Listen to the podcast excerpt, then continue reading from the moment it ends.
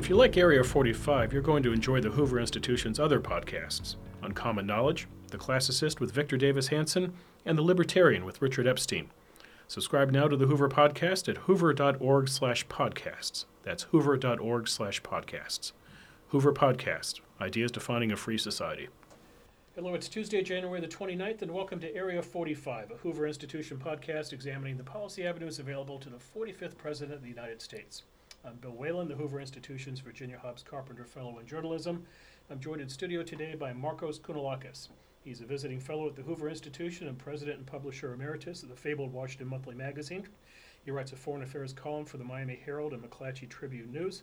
And he is also the second, so we talked about the before yes. the podcast, you're the second gentleman, the second partner. What yeah. is your what is your non-official title in California these days? So I, I am going with what Jennifer Siebel Newsom calls herself, which is she is the first partner and uh, non-gender specific. And so I asked her and she said, you are second partner. So I'm going with what Jen Newsom says, although Wikipedia seems to be having a bit of a war on whether I'm a second gentleman or a second partner.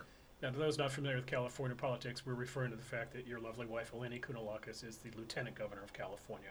That's correct. Which unconstitutionally puts her second in command. She is the governor when Gavin Newsom leaves airspace. That's right. So somebody asked me uh, at this at an event on Sunday whether or not I would be acting first partner in the event that Gavin Newsom leaves the state. And I said, well, Jen is unlikely to also be going because she's got four kids. So I remain who I am. Well, here's my question, Marco. Should, should when Newsom leaves airspace and she becomes acting governor, can you pardon me? Can you ride for the traffic tickets? What can you do for me, pal? Well, there are a lot, apparently, that you can do. Yes. But there is nothing that you should do other than make sure that the lights remain on and that you don't, and that you're there for crisis, right? right. I mean, you make sure that you're covering the bases that somebody's sitting in the chair.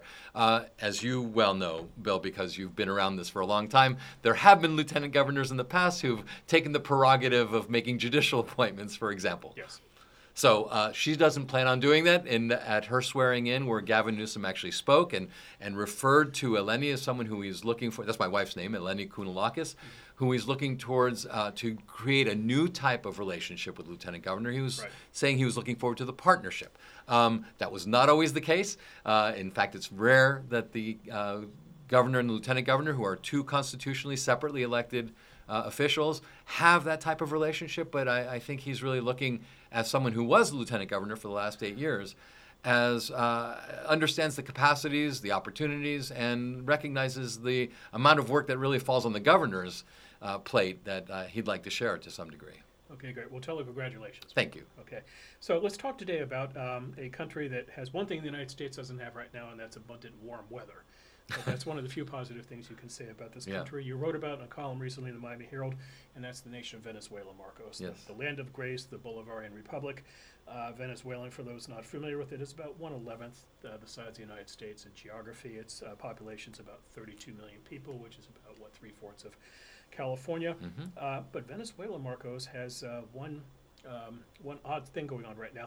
It has not one but two presidents. Yeah, that's not what's going on in California, thankfully. No. Uh, so, so there is one president. So a little background on yes. this. So one one of the presidents is a gentleman named Nicolas Maduro. Yes. He is technically the nation's forty-sixth president. He is, uh, I like to think of as the Ralph Crandom of Venezuelan politics because what? He was a bus driver at one yes, point. Yes, that's right. Caracas bus driver. Mm-hmm. Uh, he then gets on board with Hugo Chavez yes. in the uh, formation of the the, um, the Fifth Republic movement.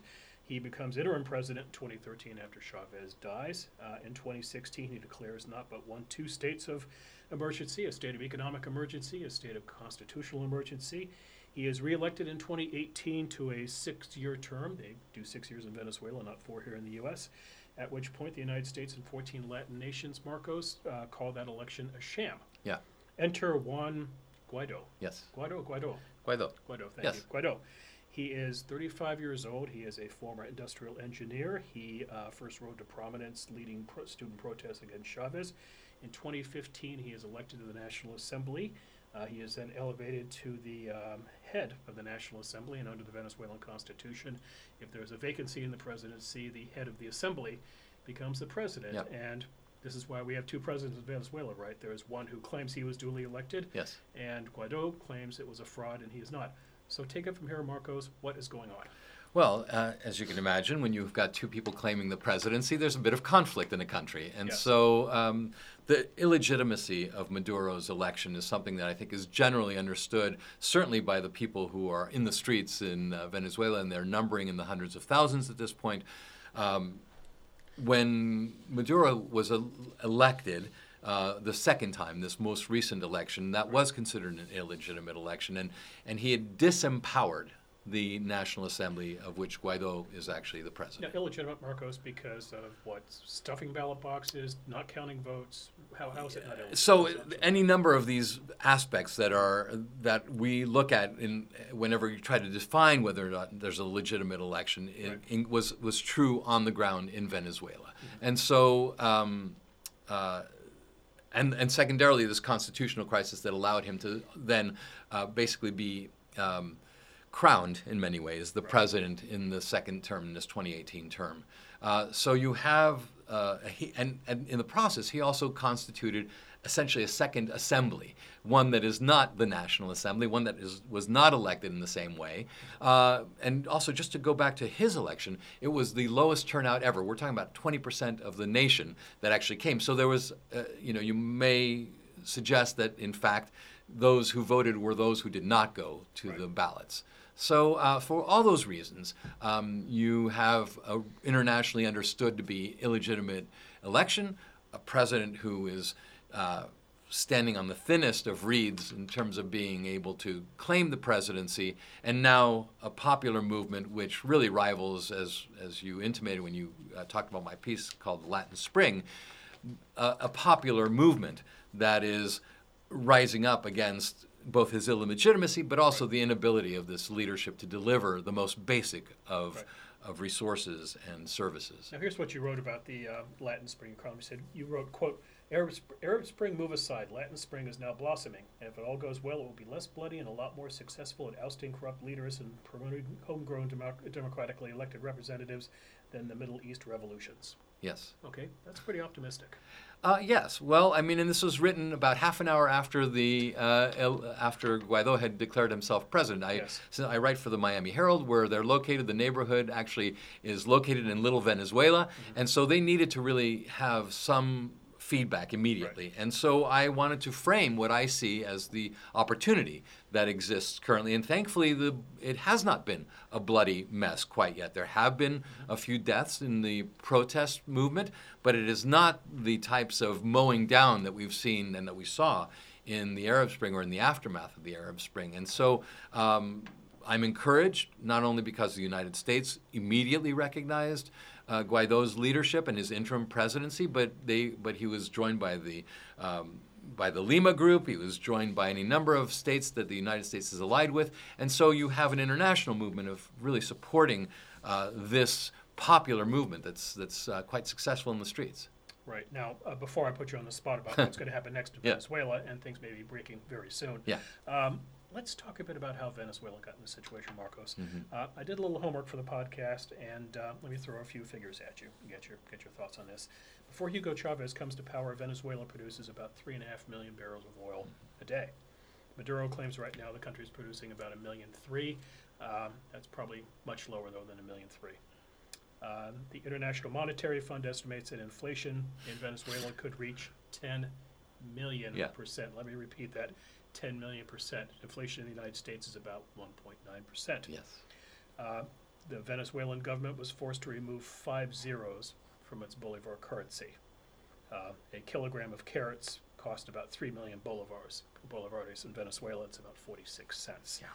Uh, healthcare. One of the tragedies in this country right now is healthcare, Markos. Yes. Infant mortality has grown from about fifteen deaths per one thousand live births in two thousand eight to twenty-one point one in twenty sixteen. This is what comes from not adequately funding healthcare. There were about six hundred ninety-six thousand Venezuelans living abroad in twenty fifteen, Markos. They're now closer to about two point three million. Yep. And this is the equivalent of what the United States is called the brain drain from the Midwest, because a lot of these Venezuelans are people who are educated. They're doctors, teachers, and so forth. Yes. They're not, they're fleeing their country. And it is the only country in the world with less economic freedom than, than, than the only one country in the, in the world has less economic freedom, North Korea. Oh, great. So, so there's an old joke: capitalists walk their dogs, socialists eat them. Yes. But as we look at we look at this train wreck, Markos, here's the question: How much of this do we attribute to socialism? How much do we attribute to bad leadership, dictatorships? And then how much to bad economic planning and dependency upon oil? Uh, so I think they're all a factor to some degree. Uh, and, uh, you know, you really went through the litany of these horrific things. The, the, the situation on the ground is just desperate. You know, we're talking about ninety percent of the country living in poverty. Last year, the average Venezuelan lost twenty-four pounds, and I'm not talking about English pounds, I'm talking about weight. You know, this is just astounding, the, the effect that this is having at the personal level every day on the ground, where people can barely buy enough food to survive. Right. So um, you broke it down into socialism.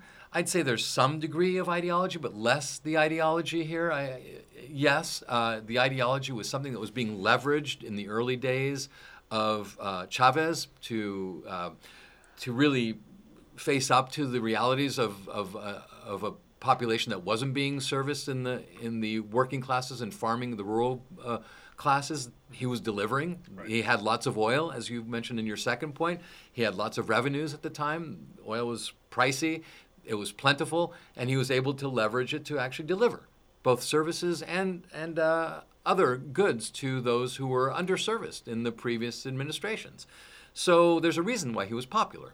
Um, and uh, and finally, I guess what we call the resource curse, right? And how much of a nation relies on a singular um, resource to develop its its budget. Right. And in Venezuela, that's no question that's been the case. But but to keep it up requires that you actually have a functioning government. So I would say that the overall overarching challenge has been governance for that nation. And that's why oil doesn't work. It's why the ruling ideology doesn't function. Because you can have socialist countries or socialist-oriented countries that actually function. Sweden for many years was right. sort of Denmark for that matter. You know, they they worked just fine. Um, and they delivered services and healthcare and any number of, of things that we equate with the socialist or social democratic governments. But uh, but you can't have it when socialism is just a mask for authoritarian uh, kleptocracy. Okay, let's talk about what should be going on in the nation's capital now with regard to Venezuela. November eighteenth, twenty thirteen, Marcos, John Kerry, he's the Secretary of State at the time, yeah. he attends a meeting of the Organization of American States in the nation's capital, and he says the following, quote, "The era of the Monroe Doctrine is over." yeah. uh, I hate it when people say these things. It's like yes. Bill Clinton saying the era of government is over. Right. Government is over. But that's what Kerry said. The yes. era of the Mon- the era of the Monroe, Monroe Doctrine is over. And lest I throw him completely under the bus, let me read the rest of what he said, just yeah. to put this in fair context. And here's what he said at the time, quote, "The relationship that we seek and that we would and that we have worked hard to foster is not about a United States declaration about how and when it will intervene in the affairs of other American states. It's about all of our countries viewing one another as equals, mm-hmm. sharing responsibilities, cooperating on security issues, and adhering not to doctrine but to the decisions that we make as partners to advance the values and the interests that we share." So this is what John Kerry is getting at in twenty thirteen. We are not Teddy Roosevelt. We are not, you know, carrying a big stick. We are not getting involved in taking Panama away from Colombia. We're not Lyndon Johnson getting involved in the affairs of uh, the Dominican Republic. We're not getting involved in Cuba. We're not invading Grenada. We're treating these countries as co-equals. But in twenty nineteen, Marcos, is this a smart policy or not? Well, it's one that we're no longer adhering to. I mean, even from the early days of Rex Tillerson, he really invoked the Monroe Doctrine when he was talking about right. Venezuela. He was encouraging the military to rise up against Maduro, to in fact have a homegrown coup. He was even intimating that the United States would get militarily involved. So while it's a right and it's and it's the and it's really just to try and get Maduro out of there without right. any Uh, you know, with as little bloodshed as possible because of the people of Venezuela and what they deserve, it is not smart or wise for the United States to suddenly play or even suggest that it's going to play this role. It has such a bad taste in all of Latin America. Now, that doesn't mean we shouldn't be playing behind the scenes. I mean, I'm I, in the piece that you referenced earlier, I suggested that we both nudged and nurtured some of this opposition, and we very well did uh, in multiple ways, and we should have. But to play a leading role and to even uh, think or reflect upon a potential military role in Latin America is suicidal for the United States in terms of what the future would hold for us in our backyard.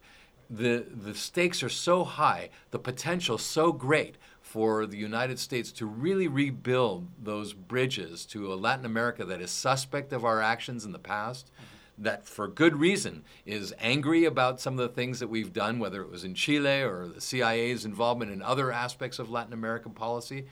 Uh, we have to be extremely cautious about the perceptions and the optics of what it is we're doing, which is, which seems to me right now, as we are a few days into this, uh, we're we're we're not being as cautious as we should be.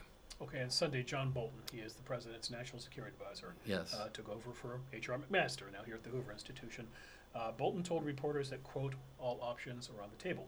He then announced new sanctions on P D V S A, which is the Venezuelan state-owned oil company.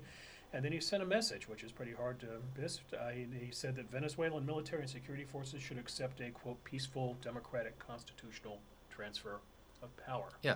So that's the bar that we've set. Yeah. Well, I'm all for encouraging the military right. to do this peaceful transfer of power. Right. And I think that all options always remain on the table. And I don't find that as a threat right. necessarily either. And in particular because, you know, there was the concern for U S diplomats. And so, of course, you have to be able to say, we will respond right. should there be any threat to their safety or security. Right. Now, something else that happened was that Bolton was carrying a legal pad. Yeah. And on that legal pad was sketched the following words, quote, five thousand troops to Colombia. Yeah. Now. And making sure he showed all the cameras that I that mean, was, was the case. It was facing the cameras. Yes, that's, so. Yeah, well, not exactly subtlety at its finest, you know. And uh, okay, so that's his form of pulling off diplomacy. I don't, as I say, I don't consider it particularly subtle and not really smart, to be quite frank. You know, it, they know in Venezuela, the, the, everyone who is in power understands the strength that the United States and its allies bring to the table. What they also should understand is that the United States will should be cautious in using any of that military force, because if it doesn't appear to be homegrown, if it doesn't appear to be regionally supported by the organization of, of uh, American states, then it runs the risk of appearing to be what many on the left in the United States and others who are misguided are calling a coup. Right. I call it a coup, but I call it a constitutional coup.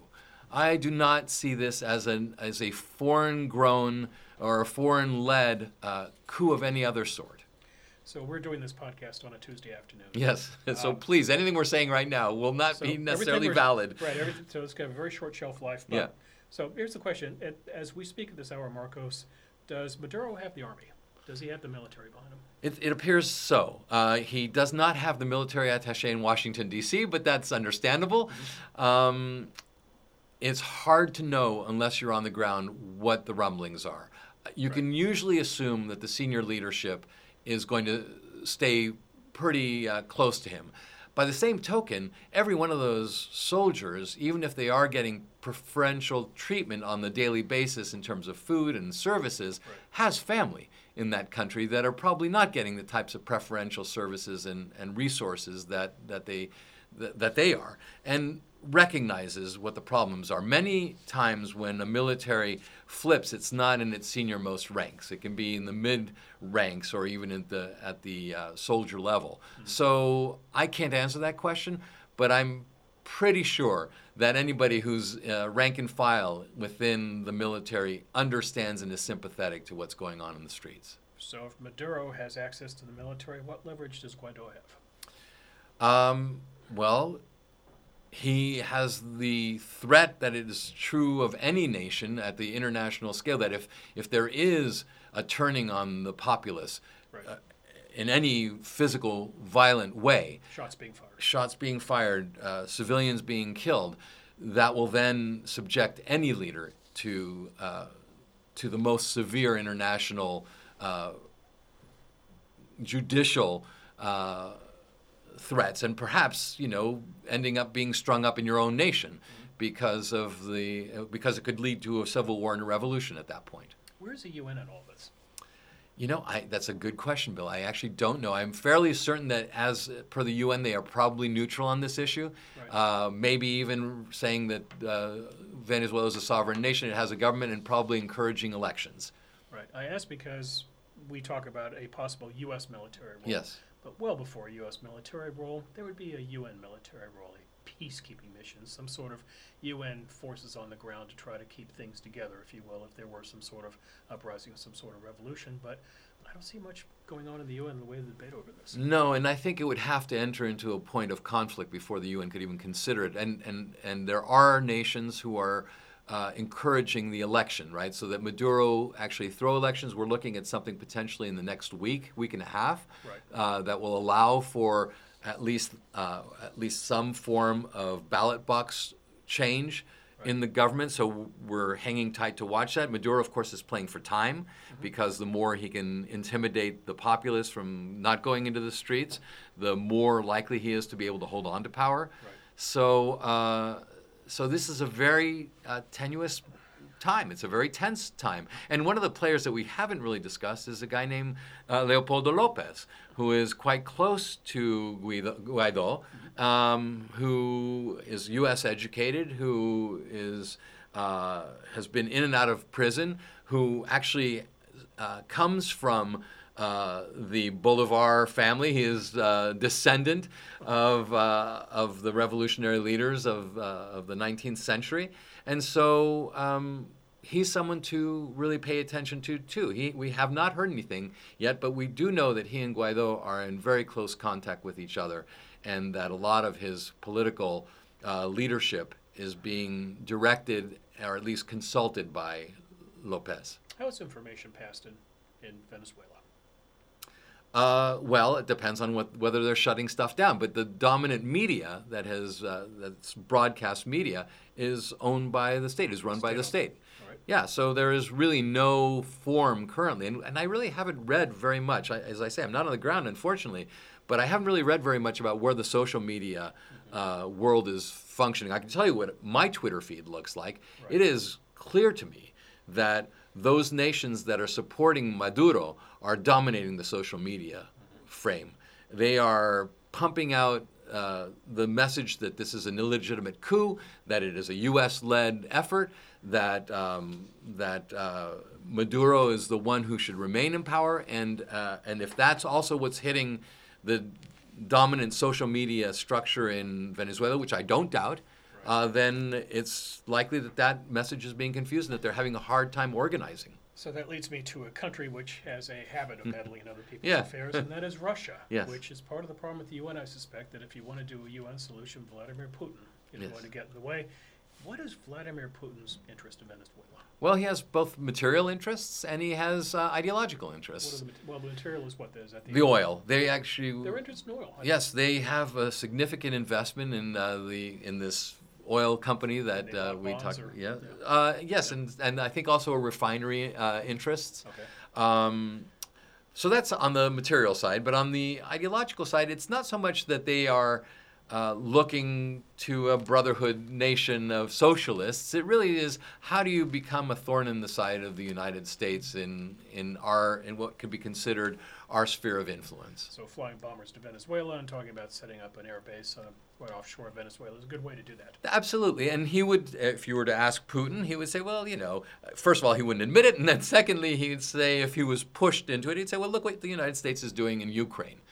You know, and it really is, in his mind, I think, the equivalent, that we are meddling in his sphere of influence from his perspective, and he absolutely, in this particular, because there's a tradition and a history of the Soviets and now the Russians being in Latin America, are are making a concerted effort to make this a very difficult transition uh, and to stop it in, in every way possible. And where is Cuba in all of this? Cuba is highly dependent on uh, on Venezuela for oil, right. uh, and they don't pay for it. They don't pay for it with with cash. Uh, in fact, the largest cash purchaser of Venezuelan oil is the United States, half a million barrels, uh, which they pay for in dollars. Uh, Cuba sends doctors, it sends medicine, it uh, sends intelligence advisors, but uh, but they are highly dependent on it. And they use their refining capacity to also get hard currency in the open international um, oil markets. Okay. Cuba does. So and of course, China. So let's talk about Trump options and Trump yeah. leverage. So we'll get to the military in a moment. So let's talk about, first of all, economic leverage. Mm-hmm. What are we doing in the way of sanctions? Uh, so we're, as, t- as of today, not going to buy any of that oil. We are saying we're not, and and uh, secondarily, we've frozen the assets and made those assets that were uh, explicitly uh, available to the Venezuelan government of Maduro now accessible by the Venezuelan government so of Guaido. So we treated them like Iran. Yes. Okay. So okay. So sanctions, no oil purchases. Yes. Uh, what about diplomacy? Uh, that's hard to say. You know, because I think a lot of what's going on is going on behind the scenes right, right. now. Uh, clearly, they coordinated with enough allies to be able to get recognition for Venezuela, which was key early on for Guaido's right. leadership as an interim president of Venezuela. But no, I, I don't think I've seen anything else that's been active except for some of these silly things that Bolton has done. I'm curious about, Markos, the idea if there's any kind of back channel onto that country. For example, let's say let's say Hillary Clinton is president. Mm-hmm. Let's say Barack Obama has the third term. There'd be a very natural back channel. That would be Cuba. Especially yes. if you're Obama and you've started relations with Cuba, you have a sort of a friendly footing. You could go to the Cuban government and say, look, you need to get involved and help us get a get a solution here we can work with. I don't see where the Trump administration, though, has a back channel. They immediately immediately turned on Cuba. Yes. Uh, I'm not sure who else in that region. Help me out here. But is there another country, Colombia, Peru, any company, any country nearby, are they in the position to act as a third party here and help broker a solution? Well, not insofar as they've also recognized the Guaido government. You know, the one potential would be uh, perhaps Bolivia, but we don't exactly have the best relationship with Evo Morales. Right. You know, so, um, but Brazil is a big enough nation, it's close enough. Colombia is certainly a big enough nation. They are suffering the brunt of a lot of the refugee crisis. Mm-hmm. Uh, Venezuelans are heading over the border in droves right now into into Colombia, so perhaps there's a ability. And, uh, and I'm sure that we're encouraging and probably uh, providing safe passage for Maduro and any of those who are near him into a third country. So uh, we have to be able to get those messages to him, and I'm sure we have. Uh, but I'm not quite sure who's delivering those messages. Okay. Um, one thing which is interesting about this situation, Markos, is this is the first foreign policy, we'll call it a crisis yet, but mm-hmm. it's a challenge, first foreign policy challenge faced by Trump, where he is not surrounded by people who would naturally push against his instincts. And I'm talking about the likes of Jim Mattis or yeah. Rex Tillerson or Gary Cohen or at times H R. McMaster. Yeah. His new team, John Bolton, Mike Pompeo, Secretary of State, uh, the acting defense secretary Patrick Shannon, they tend to let him run with his instincts. Yeah. So he's not challenged on this. And enter into this equation a fellow named Elliot Abrams. Yeah. Who is Elliot Abrams? Uh, well, it depends on if you ask Congress or if you ask the average. He was held in contempt a, a while back during Iran Contra. Right. Um, so he was, Elliot Abrams goes back to the um, Reagan and Bush forty-one administrations. He was in the State Department of those. He was a casualty of the Iran crisis, Iran Contra scandal. Yes. He had to plead guilty to two counts of withholding information from Congress. Yes. But he's interesting, Markos, because he's a neocon. Yeah, and, and he wanted to join the Trump administration right. in twenty seventeen. Rex Tillerson wanted him to be the number two. Yes. And he met with Donald Trump. Yes. And Donald Trump said no. Yeah, he had said some f- fairly silly things about Donald Trump, as I recall, during the, the election Trump as well. Trump held a very personal grudge against him right. and not give him the job. But here we are now, two years later, and he is now what I guess he's our special special appointment or something, special envoy yeah. for the situation.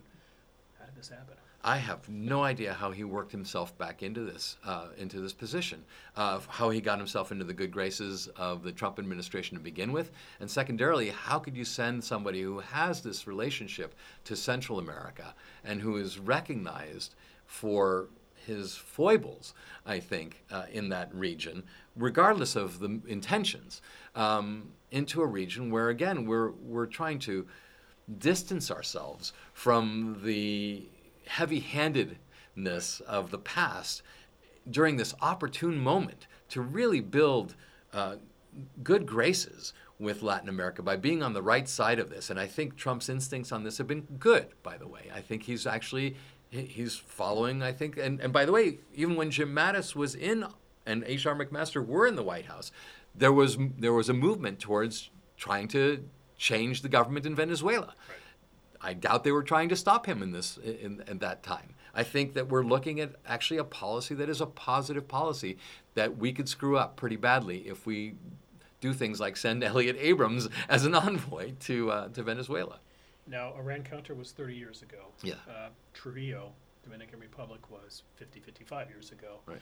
Um, Teddy Roosevelt in the Panama Canal. Let's see, that's one hundred fifteen years mm-hmm. ago. How long are the memories in that part of the world?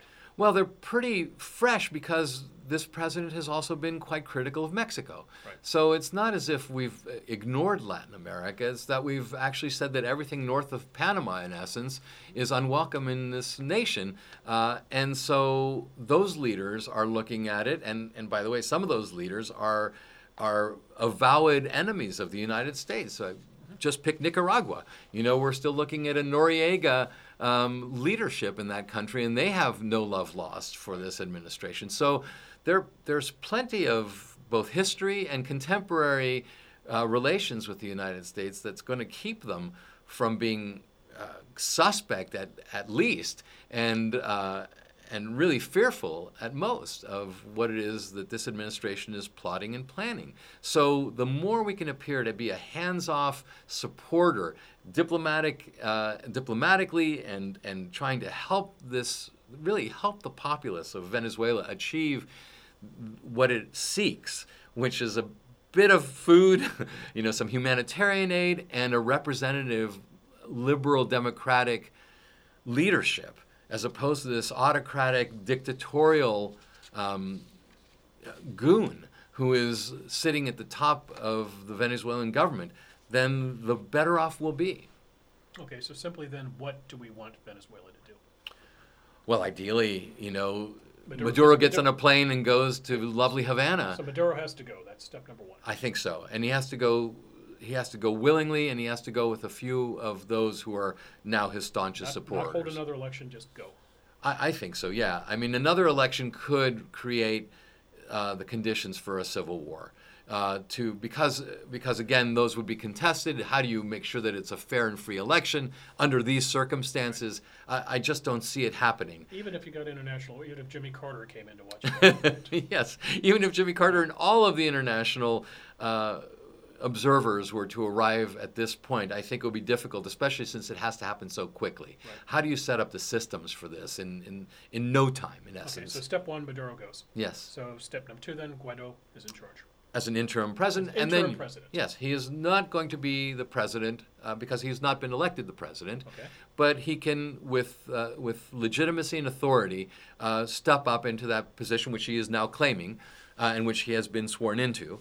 Um, and hold it until elections can be conducted in a in a free, fair, and internationally recognized so and observed one, way. One or two years, let's say? No, I'd say it'd have to be much faster than much that. Much faster than that. Okay. Yeah, I think you have to move fairly quick. It would have to be this year, okay. uh, and maybe within six months. I but but not something that's going to happen in two weeks. You just can't pull it off. Okay, so that takes us to step three, which is a free, fair, legitimate election. That's right. All right. So then step four, if somebody wins that election? Yeah, that'll be Lo- Lopez probably. Right. I would guess okay. that it will be Leopoldo Lopez. And issue number one in that election is going to be um, the economy, right? Yeah, it has to be. It has to be it's really it's just the delivery. The economy el stupido, right? Exactamundo. Yeah, it has to be because they have to deliver. And and the good news is that there are frozen assets overseas. Yes. There are, there are, you know, I know you probably know this, but, you know, OPEC was started by Venezuela. It was yes. not a Middle Eastern uh, organization. They have the world's largest reserves underground. Uh, with the help and support of many nations uh, that are not, that are willing to help uh, Venezuela recover. Right. Uh, in an, in a situation which is unlike what happened in Iraq, where there is right. not fighting, where you actually have the support of the populace to actually try and build these institutions and, and develop those resources, you can move relatively quickly to actually start extracting, distributing, and cashing in on those or hydrocarbon reserves. All right, then let's don't talk. Let's not talk about a doctrine, the Monroe Doctrine. Let's talk about a plan, the Marshall Plan. Not John yeah. Marshall, but George Marshall. Yeah. Would it be in the best interest of the United States, would it be feasible, possible, do you think, Markos, for the U S to have some version of a Marshall Plan for Venezuela? I think so. I think they could certainly lead a multinational, you know, we're not we're not in the business in the Trump administration of, you know, nation building. That is explicitly not what this administration is doing. But what we have seen with this administration is a soft spot for any country that has oil underground, right. whether it be Saudi Arabia or Venezuela. So, um, you know, there will be extraordinary measures taken, I think, right. that are not typical Uh, of uh, the relationships that we have with non-hydrocarbon nations.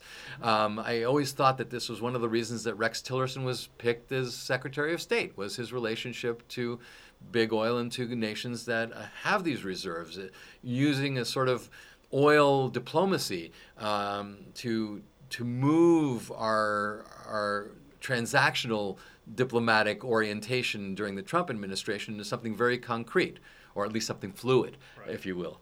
Uh, so I think there may be an exception for Venezuela in this concept of a type of Marshall Plan, but but in a multinational sense.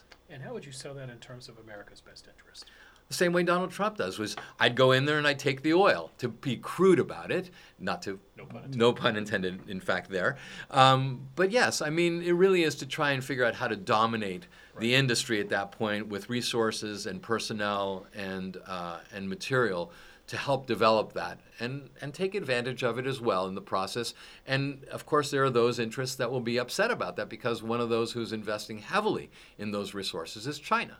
Right. And we're talking about the tens of billions of dollars where they've loaned the government of Maduro money to be able to survive. They've planted, and they're and what they're doing is they're taking the interest on that loan in petroleum. Uh, If the status quo changes, it changes the ability of Venezuela to pay back those loans. And I think that you will find a great deal of pushback from Beijing on this. Interesting. Uh, so if we are involved in some sort of effort to rebuild the Venezuelan economy, we might have conditions. We'll have one of the conditions. What are our conditions for Russia? Uh, to uh, for Russia. Can we, well, I, can we be as blunt as to say, we're going to help rebuild your economy, but you know what?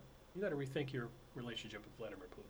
Yes, I think that's probably the case. I, I could see that easily. And part of the thing that I'm when I that I was suggesting in this Latin Spring analogy yes. is that in fact, you know, you're seeing a lot of change within Latin America, and certainly dramatic change, not necessarily left or right. Right, we're looking at Brazil, you're looking at Mexico. Those are two ends of the spectrum. Mm-hmm. Um, But in both cases, you're seeing popular democratic movements actually having a voice, changing a status quo that has been entrenched for quite a while, and, and systems that have been entrenched. And I think that's what you're seeing now in Venezuela as well.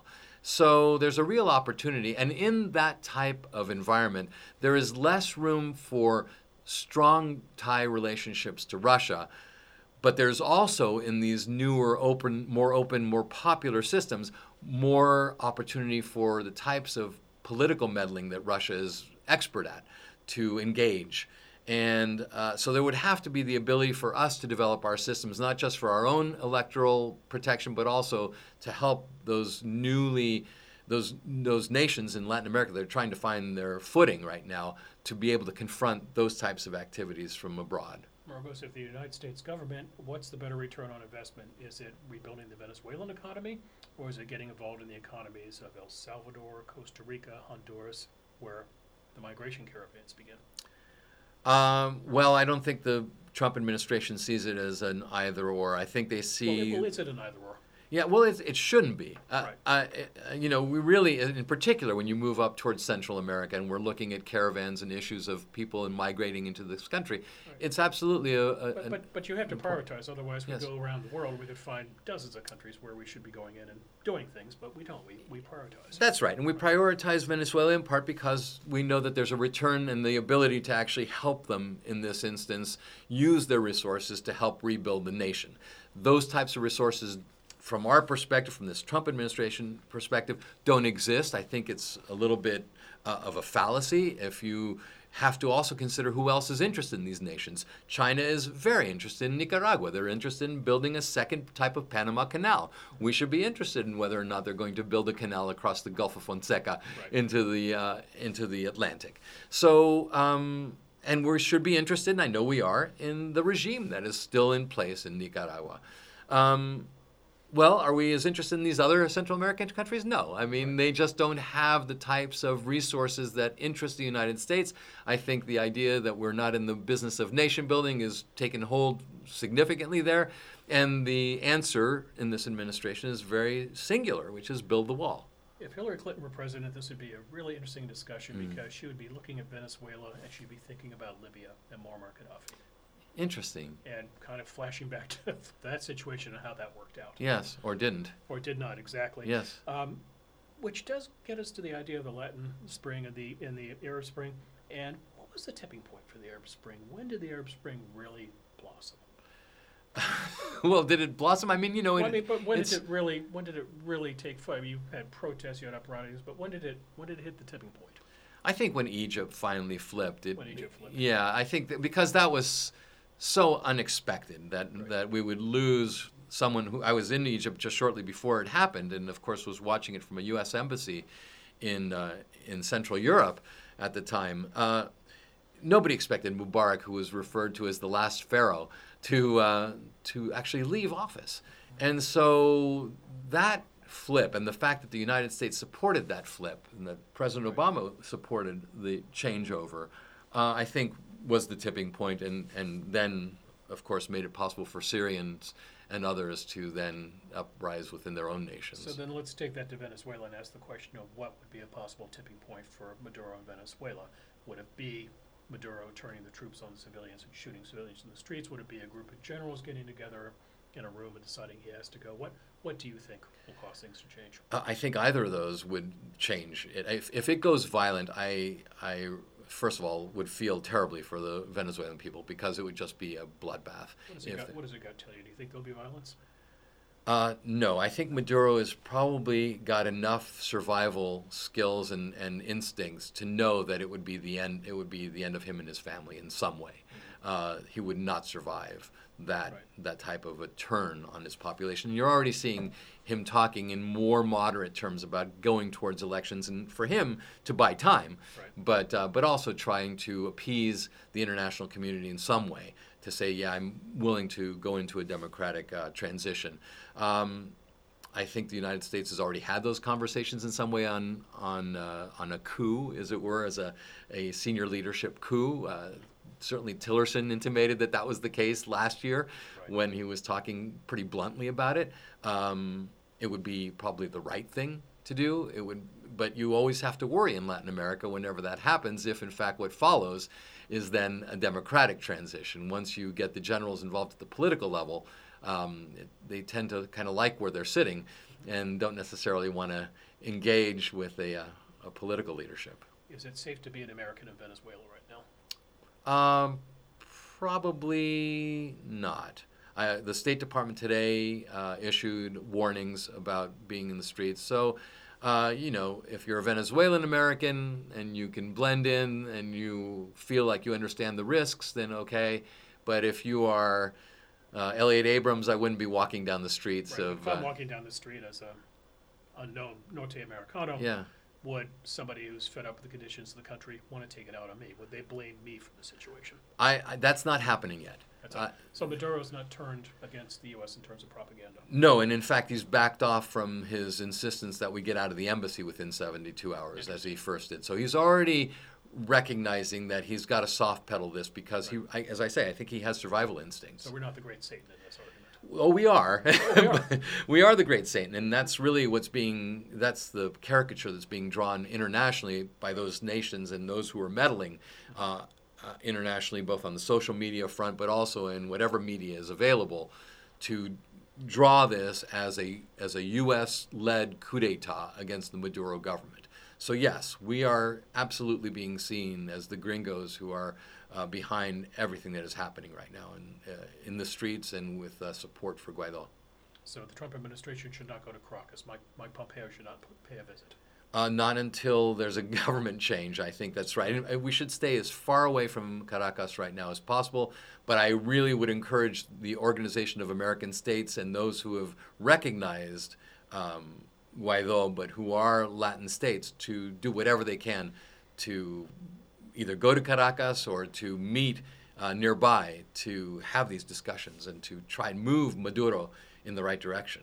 And how would that work inside the O A S? Is there is there an alpha dog member of the O A S who sort of brings the group along, or? Well, tradition is the United States. Y- yes, but so the, yes, but yeah. we should we should be at the meeting, but we shouldn't be right. prominent or visible at the meeting. So, which country then? Which country or countries plural should be the ones well, to step up and?